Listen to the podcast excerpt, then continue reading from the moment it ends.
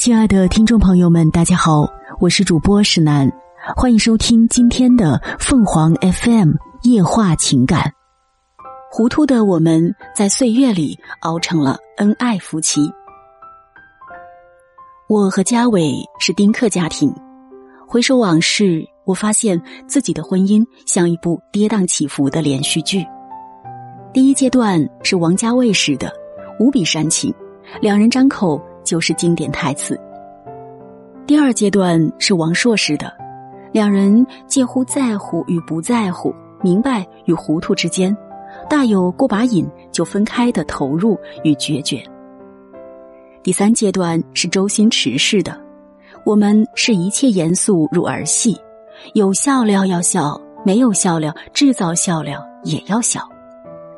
如今我们是典型的中国式相濡以沫，只需一个眼神就将一切了然。我俩的生活习惯、说话方式越来越相似，甚至连长相。都越来越相像。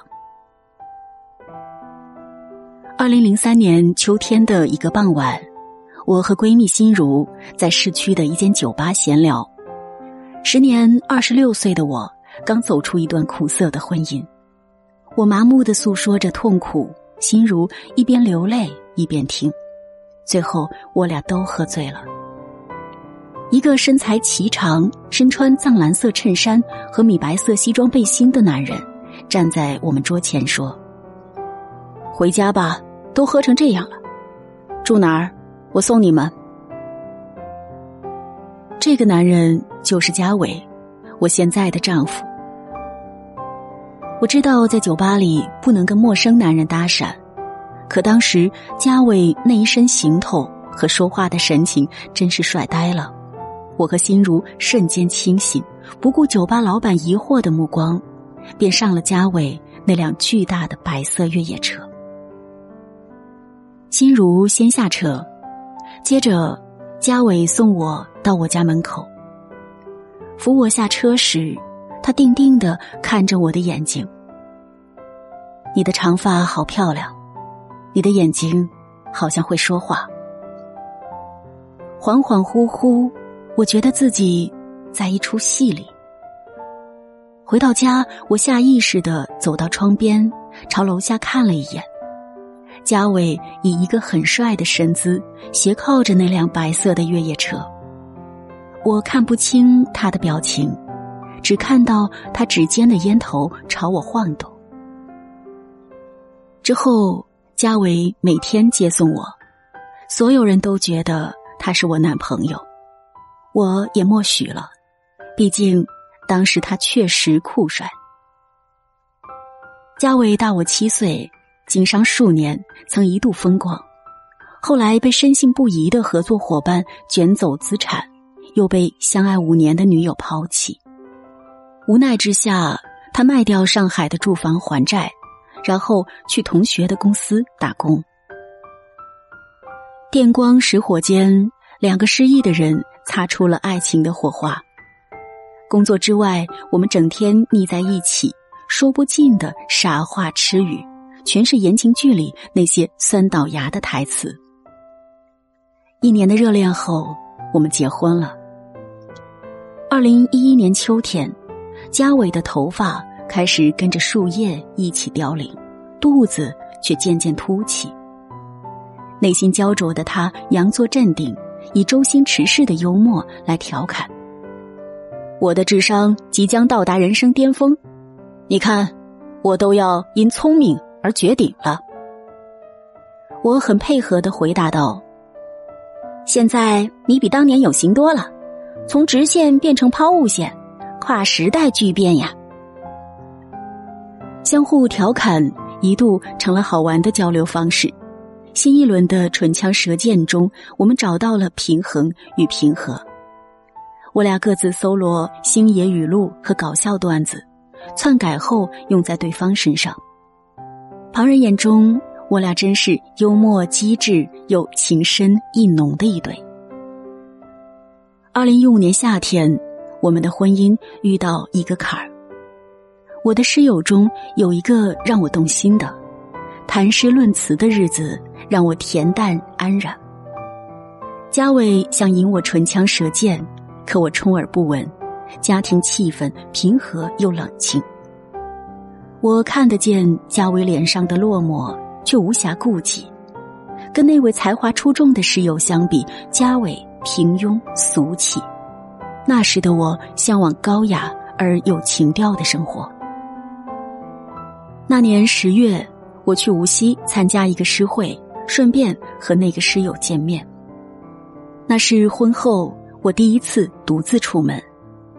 临行前，嘉伟递给我一个新手机，眼神中有宠溺，还有不安，我心里有点酸酸的。那是一次不愉快的出行。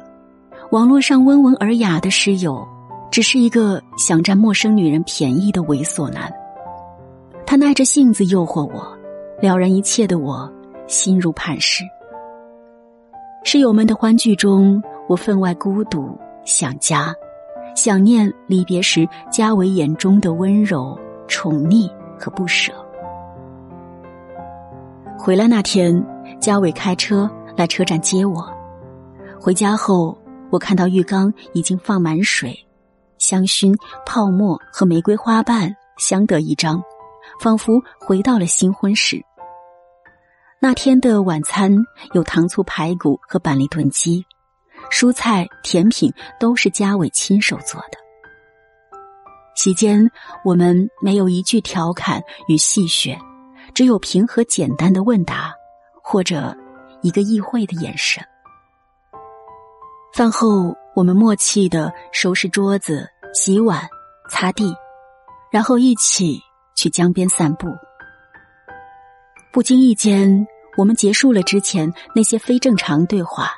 像寻常夫妻一样平淡相处，越来越轻松，越来越默契。我们一起去菜场买菜，一起去修鞋摊钉鞋跟，一起听音乐，一起认真看一部经典的电视剧。话题很家常，无需抖机灵，却很温暖。有一次，我想跟嘉伟说清楚跟那个男室友的往事。他却一脸茫然，他都假装忘了，我何必总拎着呢？日子只需要度过，不需要思考太多。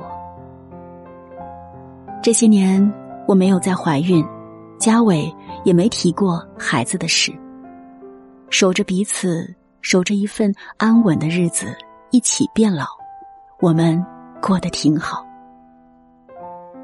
宽容和难得糊涂，在社交中和婚姻中，都是伟大的禀赋，值得去效仿和强化。上忘是一个惠而不费的办法，忘记寻常日子里所有的痛苦与哀伤，把琐碎的日子过得平淡无忧。这或许是一种靠日常修炼才能抵达的境界，一种用时间、泪水。和彷徨沉淀下来的智慧。